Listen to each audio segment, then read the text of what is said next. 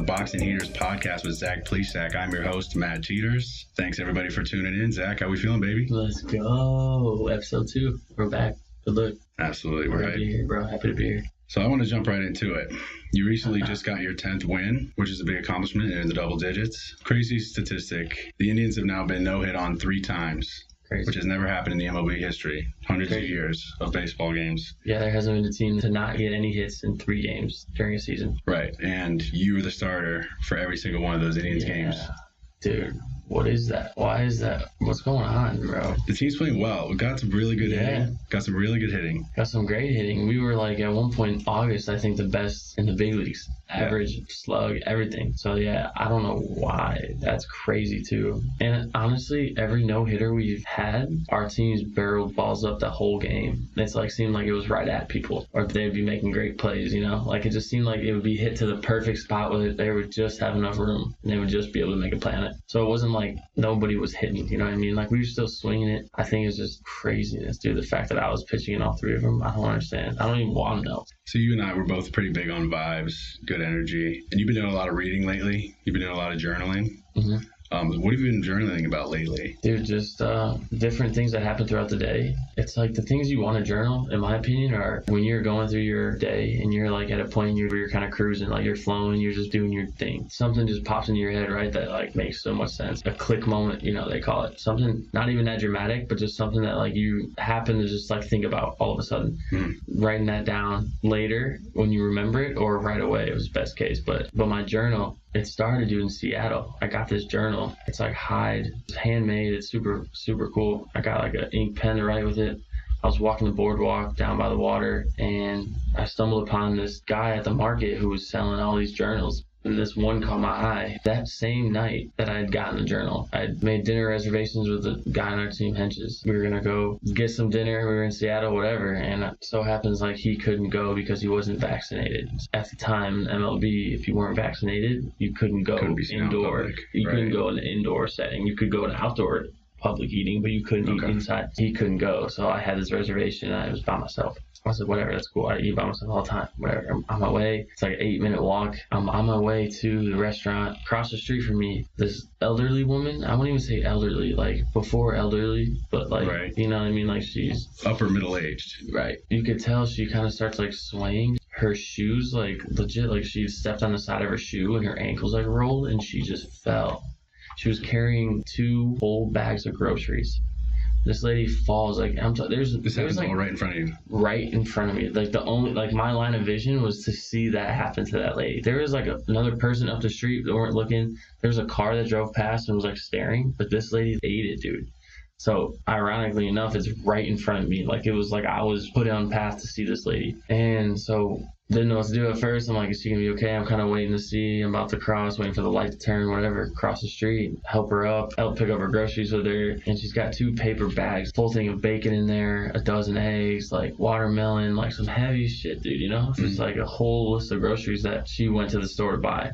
I could tell she was like flustered, you know, and I was like, where do you gotta go? I can get the GPS for you on my phone. Found out I talked to her the whole way back because I actually ended up walking with this lady all the way where she had to get back to. We get where she has to go, and it's the Cancer Care Alliance That's where she's in it. Seattle. So she came from Alaska. She's there for the week, at either her cancer treatment or her cancer checkup. What could have turned out to be a disaster tonight for her. Randomly, I had crossed paths with her, seen the whole thing go down, and was able to help her get back. That day, I got the journal. I basically journaled that.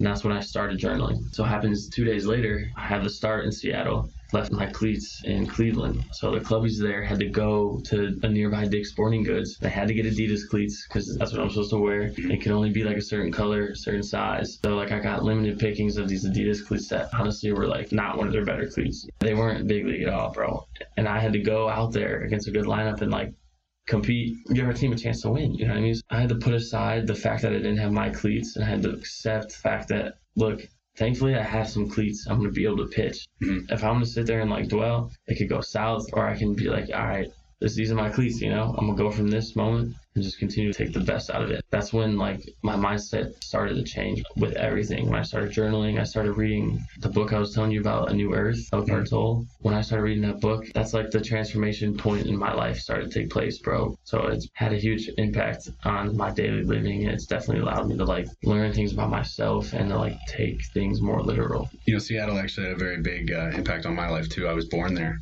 No shit. yeah, and I've never been back, so I'm definitely coming out next game with you. Let's go. Yeah, dude. Seattle's That's awesome that that all started out there for you. So the Little League Classic that you guys just uh, participated in a few weeks ago. Tell me a little bit about the impact on being around the younger kids Yeah. and your outreach to the community with the team. I know you Mhm. had a great time with your teammates doing all that, and then also your involvement with the Boys and Girls Club. Yeah, the League Classic was sick. I actually have the hat from the Little League Classic on Wearing it right now. with the pin and everything. Sick hat. That was an experience in itself, you know, dream come true type moment for me as a little leaguer. Like that's the dream when you were in little league. That's where you wanted to go play. You seen it on TV, you know. It's just like they say, dude. It was almost a dream come true. I mean, just me even being able to talk to the little leaguers and seeing how much of like in all they were just to talk to you and hang out, hang out with you and just like act cool with you, you know. Like Mhm. if, if you're just being like normal and cool to them, like they're just trying to be cool, dude, and relate with these kids. They just love baseball and they love having fun and like you know, diving on the ground. It was an awesome experience. And just any way you can impact a younger kid, you know, that's why we do this. You know, in the end, there's a level of inspiration that, you know, we can try to give back as much as we can. You know, it's never forceful, but it's always just coming from like relating to somebody else. Having that connection, just playing Little League and playing baseball and just like being an athlete and being a kid, that's a cool connection, bringing it back full circle. But uh, yeah, that was that was an awesome time. And the Boys and Girls Club, actually, I've been quite a few times this this season. It's been so awesome going there. And I've been to a couple of them around the city, being able just to hang out with them and just to see the joy on their face, you know, just to be able to do something that's out of the ordinary for them on a regular basis, you know, bringing in uh, Slider who came in, you know, and like Yeah. Mustard and Ketchup come in and dance and do funny things and they all get fired up Yeah. um, play kickball. You know, we talked about energy and you know bringing the spark, and I tried to relate that some way where we could teach kids something. You know, like what's energy spark. So yeah, First Energy showed up with me to Boys and Girls Club. They actually had a truck with a trailer that had a whole demonstration of if a tree falls down on a wire, where you can and can't touch it, if it's live or not. You know what I mean? So Yeah. basically, like a teaching lesson. Which it's crazy to see the like evolution of the way like kids learn things. You know, because Mhm. it's not a field trip, but like there was a field trip brought to them with like a Yeah. science You experiment. went on a field trip. Yeah. so they uh they you know had a squirrel running on the wire that was live and it like got zapped and fell and dude and the kids are like ah he's freaking out and it's just That's like real though. That's how real that is. yeah I mean It's if a you touch a wire lesson. so like they getting fired up about being able to see all that and the sparks and the tree fall and the whole entertainment part of it but like they learned something out of it too. And Mhm. that in itself means you know so much to just be able to give any form of either knowledge or people help other younger boys or girls find at least themselves within something you know what i mean? And allow them to have the experience to be able to feel or like experience whatever it is their own lens you know? So then they can relate to other people through different ways however they want to. So like it's a cool experience dude. It's definitely something that means a lot to me. And I have a younger brother who's not quite that age. Like literally he's uh, freshman in college now sophomore now. So you know I grew up with a little brother and I just love hanging out with younger kids who are just wanting to be good people you know learning Yeah. the ways of life. Absolutely. So you just brought up diving on the ground. I feel like that's a really good analogy because you said that in the last episode too. I feel like that's a good analogy for hard work and going the extra mile. Mhm. So like your rookie year, um, you were on the ESPN top ten. You had that crazy dive Yeah, for yeah. the out, and that's that just ties right into it. Yeah. Diving on the ground, Dude. going hard. no matter what, anywhere you can. That's funny. That play brought me into the big leagues. You know, that like finally got me notoriety. I've had four top tens, bro, as a pitcher in three years. I That's didn't even like know that. gnarly, yeah. Yeah. Which is like something I'm trying to take pride in, bro. You Yeah, know, dude. And that's like the evolution of the game, dude. Like the excitingness, like the You're not just a ball thrower. dude. Exactly. You're out there making plays, baby. Yeah, yeah. Even in high school, like in basketball, it was like the kid who was diving on the The floor for loose ball, he was gonna play. The He was gonna start, yeah. Yeah, like it was No points, but ten rebounds. Yeah. Four four steals, like Absolutely. four fouls. Yeah. you know. Yeah. But that's the way to do it, man. It's even Cleveland way. It's like Midwest way too. You know where I'm from, just blue collar, like get it how you get it. Don't try to even be flashy with it. You know, just how as long as you get it, it doesn't matter. You know, and that's what even experienced in my last start where velo was down and I'm like looking up to the board. I'm like, damn, that feels good. Why isn't it 95? Like usually, you know, and it's like. I had to like get over the fact that it wasn't saying 95, and everyone had to see I had a 90 mile an hour fastball. And as long as I went out there and got guys out, no one was gonna say shit, you know. Mhm. It was like the point of, of my awareness to be like, look, some days you you got the juice, and some days you got to work through whatever, you know. There's different things that come up that switch to mojo, and you just got to get through it.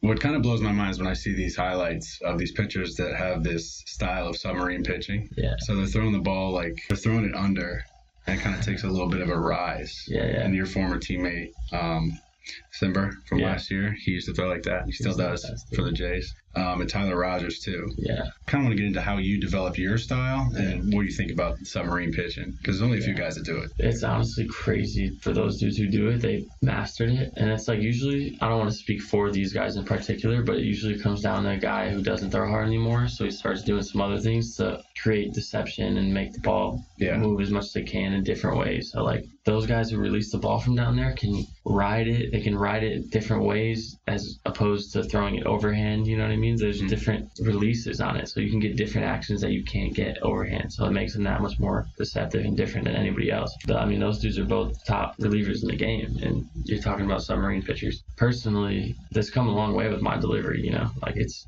it's crazy. Once you lock in your delivery, everything else can take care of itself, dude. It's like all you gotta do is get to the points in your delivery with whatever grip.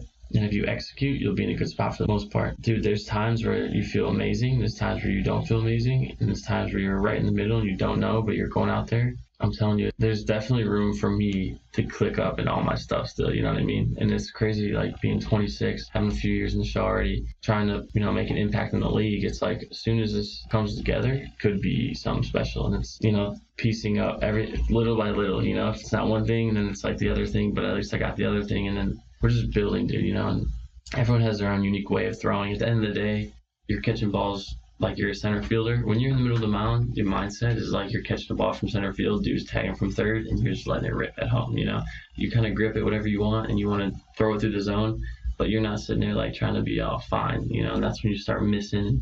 That's when you start leaving balls over the plate because you fall behind. So as long as you just get up there and however you want to do it, however your body moves, you obviously meet certain points of emphasis that require strong power positions, you know, with Mhm. starting from the ground up and like getting the hand to a good spot. Um, but some of that goes out the window when you just bring in uniqueness and style. Everyone has their own way of doing it. That ties in really well with so anyone that checks out your Instagram bio, you've got tempo, rhythm, and timing. Mhm. That's a big part of how you. live, dude. That's I feel like everything, you know, that's just the way of life. Like if you wake up late, your tempo's rushed. The quality and everything lessens because you spend less time being able to actually do it. You want to find the tempo where you're not rushed, but you're not like lagged in the in the tempo of the the rhythm and then the timing of everything. You know, when it all comes together, and I feel like it all ties in with slowing everything down to the point where you almost like the only thing you focus on is like your breath. You know, for a second, you're just like, let me just find where my feet are right now. Where am I? What are my hands doing? Where am I at? Everything. I think it's important, dude. It's a great mantra. I love that. What was one of the biggest shocks you experienced during your debut and when you finally became a professional athlete, making it to the majors? And then what did you see from some of the veterans in the locker room? Biggest shock I experienced after my debut, probably going back to Chicago and seeing all the hometown fans who supported me along the way. You know what I mean? Because that can kind of get lost once you leave hometown, right? Like you go to college. Some people like forget about you and then they hear you go pro, so they start following you again. Going back to Chicago and just seeing all the support from people in my hometown, seeing them at the game that I was pitching in was that was an experience for me that was shocking because it made me feel really good, really proud of where I came from, all the people I know and support me. And as far as the veterans for the locker room, they're important. They're the most important mold of the locker room, in my opinion. It's hard to roll out a group of young guys and go play 160 games or whatever and keep everything together. You know what I mean? Like Mhm. when the older veterans are in the clubhouse, they're the older guys who know how to kind of like slow things down, kind of get on someone's ass, kind of like when it's a big moment, they know how to act, you know, and then it's like that's how us young players learn how to act in those moments from those guys. So like there's different ways veterans can go about their business too. You know, they some veterans are salty, bro, and they just want to pick on young dudes for things that they can't experience and enjoy anymore. You know what I mean? Like whether it be you being young and you're trying to party or whether you hang out with girls or you listen to certain music or you like certain rims on your car or whatever. You know, there's some guys who are like not old school, but there's guys who are just different. It's not their cup of tea for being showy. You know, they are business professional. And when you get to this level, that's what's cool is like professionalism is always there. There's just different styles of professionalism, you know. Mhm. Going back to the veterans, it's important for them to establish something to look to, like at least something that these younger guys can be like, all right, I can at least be like him, you know,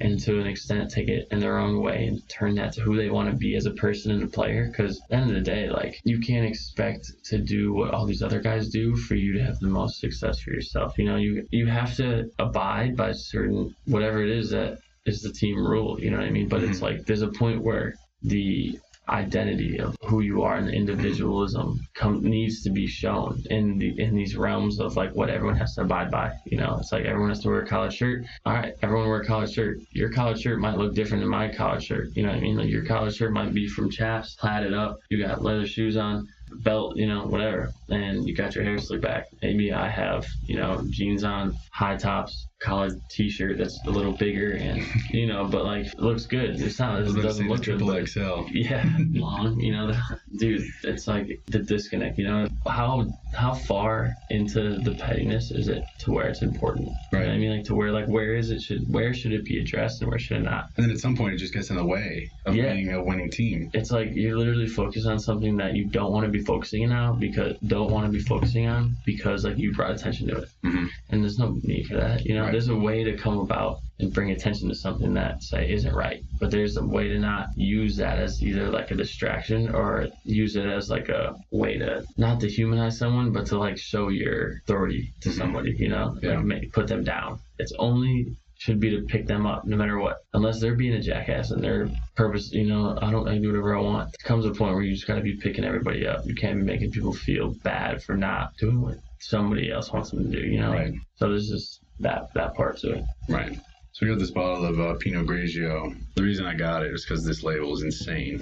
It's called the Prophecy. That's a cool label. So I think it fits perfect. Wow. I get a little ASMR here. See how we sounding. Listeners, let us know on our boxing heater social media pages. Would you like to pour me some soda? Very nice. Very nice, dude. Cheers, brother. My brother. Quick reminder to all listeners one of the first 500 followers on each Instagram, YouTube, and Twitter social media pages at Boxing Heaters has a chance to be the lucky winner of a signed Zach Plesac baseball. It's gonna be That's cool. it's gonna be sick. I'll sign the hell out of it too. I'll make it look good. So, I mean, perfect. Since you're holding that baseball right now and you got the feel for it, I know a lot of people ask you and they want to know. This season, you had a little speed bump, a little bump in the road. Um, you had a thumb injury, which is major for a starting pitcher, obviously. Why don't you go into a little bit about how exactly that injury happened and then kind of a little bit of the aftermath? I still got the mark on my thumb. Can you see it? You did, yeah, your, your nail's a little. Yeah. There was that. There's like a brown spot and white. The doc said it's like a reflection of something underneath. Yeah, But it was at the base of my thumbnail. it's just So growing up now. Yeah, and Yeah. it obviously has been growing. He said it takes 100 days for your nail to grow all the way. So that's kind of cool. But, dude, no, I broke my thumb, came back two weeks early, grinding, bro, you know? Supposed to be out six weeks. What happened was playing Minnesota, perfect through three, feeling great. Day game, getaway game. Now, yeah, we're playing Minnesota, perfect through three. Fourth inning comes, there's like a weird play in betweener. Base hit, base hit, fall behind, homer, three run homer. And just like that, it's like four nothing. I'm like, what the heck, dude? And it's hot, dude. It's the middle of summer. It's humid, dude. It just rained like the night before, so it's like the morning of the heat. When the heat finally is at like reaching its peak mid afternoon, you know, when all the water's coming out and it's like mid peak, we were playing in that. Basically, that's the environment I was in at the time. So I'm like sweating. That outing is finished. Take it to the clubhouse, and What are you feeling? What are your emotions? and I'm upset, dude, obviously with the outing. And definitely too upset to the point of like I wasn't fully present and aware of where I was. You know what I mean? Like I was more worried about what was happening that just had happened and I can't control anymore than what I was doing with myself. So like I'm sitting in my seat, checking my phone, got my jersey over my head, kind of just like leaning back. Uh, get down on my phone, throw my phone down, go to take my jersey off over my head, and I'm sweaty. You know, obviously it's hot, middle of the day. Rip my jersey off, struggling, and I'm sitting back on my seat just like this. And I pull it over my head and through my legs and clip my thumb on the inside of my chair. Ooh, grab my thumb, and I thought like it's happened so quick. You know, I felt it. I'm like, dang. I thought my nail ripped off right away. I looked down and my nail wasn't off, but there's a blood blister like right below my my thumbnail. Instantly. So I'm like, yeah, instantly a blood blister. Yeah. I'm like, what the. That makes no sense. I'm like, damn, this hurts though. So I'm like, dude, I probably just jammed it, jammed my finger a million times, hooping, whatever. So pull on it, dude. We're good. Pulling on it, dude, like as hard as I can, bro. I can get it jammed. And uh, I woke up the next day, or we actually after that game flew to Detroit, and uh, from that point, bro, I knew it was broke. I went and saw a doctor, got an X-ray because I was like, I want to know because I wasn't gonna say anything to anybody. Wear it, have a busted ass thumb, pitch in five days. Hopefully, in the fifth day, like it felt good enough to throw it as hard as I can. Right. Because you don't want to deal with all those repercussions and all of that. No, just trying to do everything you can to avoid it. Oh, dude, yeah. So But I found Yeah, out that it was broke, so I was like, "Damn, Yep. I gotta tell somebody." Yep. So told the trainer. They took their X-ray, took it to the house, bro, and basically I just rushed the process back as quick as I could. I got some calcium, vitamins, you know, I got some. I was making sure I'm on the right diet. I'm not like consuming anything that would slow down the healing process. I'm trying to do everything I can and more. Get get back out there as fast as I could. And it was like we came back two weeks early, and then next thing you know, it was like people started getting sniped. You know, like people started going down soon after I came back. what do you mean? Crazy. Civale gets hurt. Mm, Shane gets hurt. mm.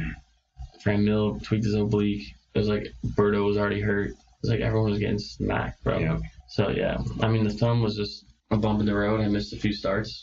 Um, but at the end of the day, dude, the way I'm looking at it, it's all it's all a blessing, you know, in disguise. There's something for some reason I was supposed to break my thumb and not pitch for those couple weeks, six weeks or a month, whatever. Mhm. I missed like five or six starts, which is like important, you know, obviously important. But you know, even I've had one full season in the minor leagues or two full seasons. This will be my first full season in the big leagues. Technically, it'd be like my third season, but COVID last year and the year before that, I came up in May. So like Right. this is my first full big league season of mm-hmm. 162 games. The Yankees, the Red Sox, the Astros, whoever, Mariners, everybody. So like, there's a point too where like I'm going through that for the first time and I'm learning how to build and store energy and make sure I'm at least on an upward trend for the whole season, to where I can look back and be like, damn, I'm in a good spot.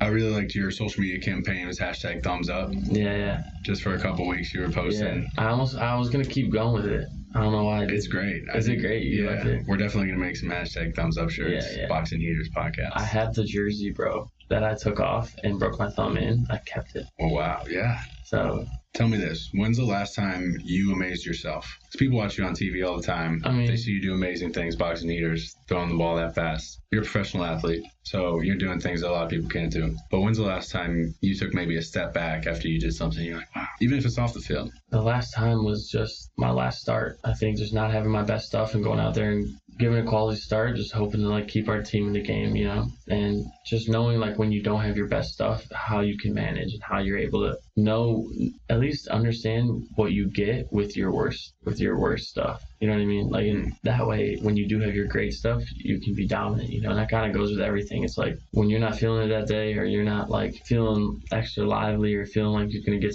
some shit done. Like, how are you gonna at least manage to get something done that is gonna keep you at a point where you're not overdoing it or over stressing or anything? You know what I mean? Mhm. But yeah, Well, when you're training, so you're training, whether it's during the season or off season, do you feel yourself like elevating? Do you, Oh, do you feel the hard work Yeah. that you're putting in? Every day, man. Yeah. I was just talking to our mental skills coach about this how people go to the gym just to go to the gym, but they can't expect to go to the gym because they go into the gym. Now they're going to have this good body. You know, it's like they got to get on a certain machine, hit each rep individually as best as they can, each individual rep. You can feel when you're getting better. You know, you're like, I'm in it right now. Like, I'm getting better. And that's how it feels in the off season when I'm really training and really going. There's, there's certain things that even, even still for me, like the they're like, all right, this is what you got to do today. This is on the schedule, and I'm going through it. I'm like, I mean, this is like hard, but like I don't know if I'm getting better doing this. You know what I mean? It's like when those experiences come where you feel like you are getting better. That's that's the feelings you look for. You know, every single day. Going back to the last question about last time I amazed myself, I really feel like every day, like I amaze myself every day with what happens. You know, it's like a, allowing myself to live by a certain expectation every single day. You know, at least like the awareness of being present, not trying to get too